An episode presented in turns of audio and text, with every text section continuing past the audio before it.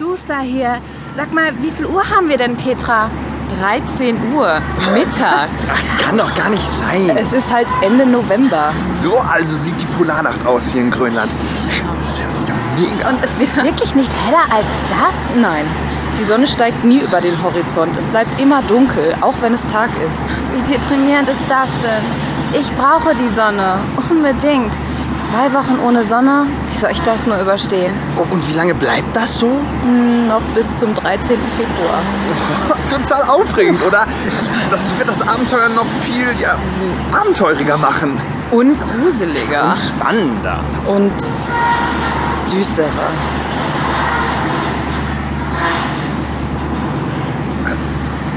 Seht mal, da vorne die grau-weißen Umrisse vor dem dunklen Himmel. Ich glaube, wir sind gleich da. Wie gebannt starrten meine Geschwister und ich über den Bug des kleinen Bootes hinaus und hielten den Atem an. Bis auf das gleichmäßige Knattern des Schiffsmotors war nahezu nichts zu hören. Das eisige Wasser schlug gegen die Bordwand. Hin und wieder zogen kleinere Eisstücke und Schollen an uns vorüber. Rechts und links ragten Eisberge meterhoch aus dem Wasser, wie stille, regungslose Wächter. Das klare Weiß des Eises erhellte die ewige Nacht, die uns hier umgab. Da tauchte vor uns ein Holzsteg im Wasser auf. Darauf erkannten wir die Silhouette eines Mannes, bestimmt der Pfarrer. Er hob die Hand, um auf sich aufmerksam zu machen. Schweigend legte unser Bootsmann am Steg an. Mit dem vom Wind und Wetter gegerbten Gesicht hatte er auf der ganzen Fahrt nicht ein Wort verloren, nur starr auf die See geblickt. Als er das Boot festgemacht hatte, stieg er ohne ein Wort aus dem Boot und ließ uns mit dem Gepäck zurück. Er nickte dem Pfarrer kurz zu und verschwand. Komischer Kauz. Umso herzlicher wurden wir aber von Pfarrer Tuak Egede begrüßt.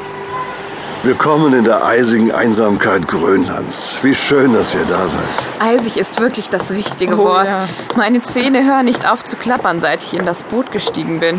Einsam stimmt aber auch, das werdet ihr bald merken. Hier führt keine Straße hin.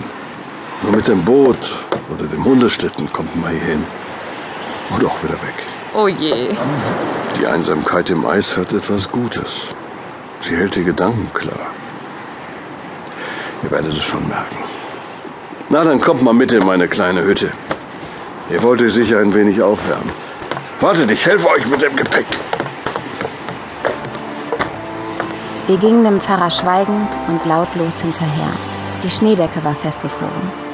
Das Dorf namens Kolunak sah aus, als hätte Gott einen bunten Tupfer auf einer weißen Leinwand gemacht.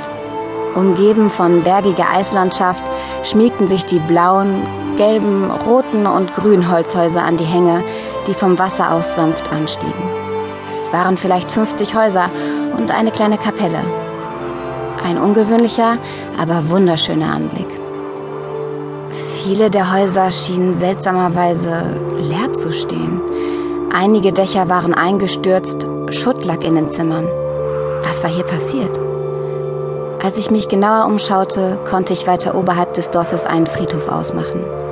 Die tiefbraunen Holzkreuze hoben sich selbst in der Dunkelheit des arktischen Wintertages vor dem Weiß des Eises ab.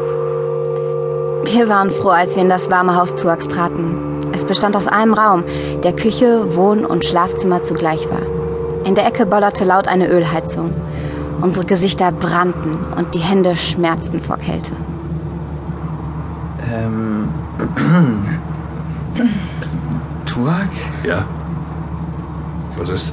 Ist alles in Ordnung? Aber sicher doch. Warum? Ja, Sie sagen schon seit Minuten nichts. Und? Naja, also... also eigentlich... Ja. Stille ist hier ein Zeichen von Zufriedenheit. In einem Kreis von Menschen zu schweigen ist nichts Ungewöhnliches. Wir lauschen der Stille und genießen die Gemeinschaft. In der Kultur der Inuit wird nicht viel gesprochen. Der Inuit? Das ist der Name der Ureinwohner hier. Bei uns besser bekannt als Eskimos, auch wenn das nicht wirklich dasselbe ist.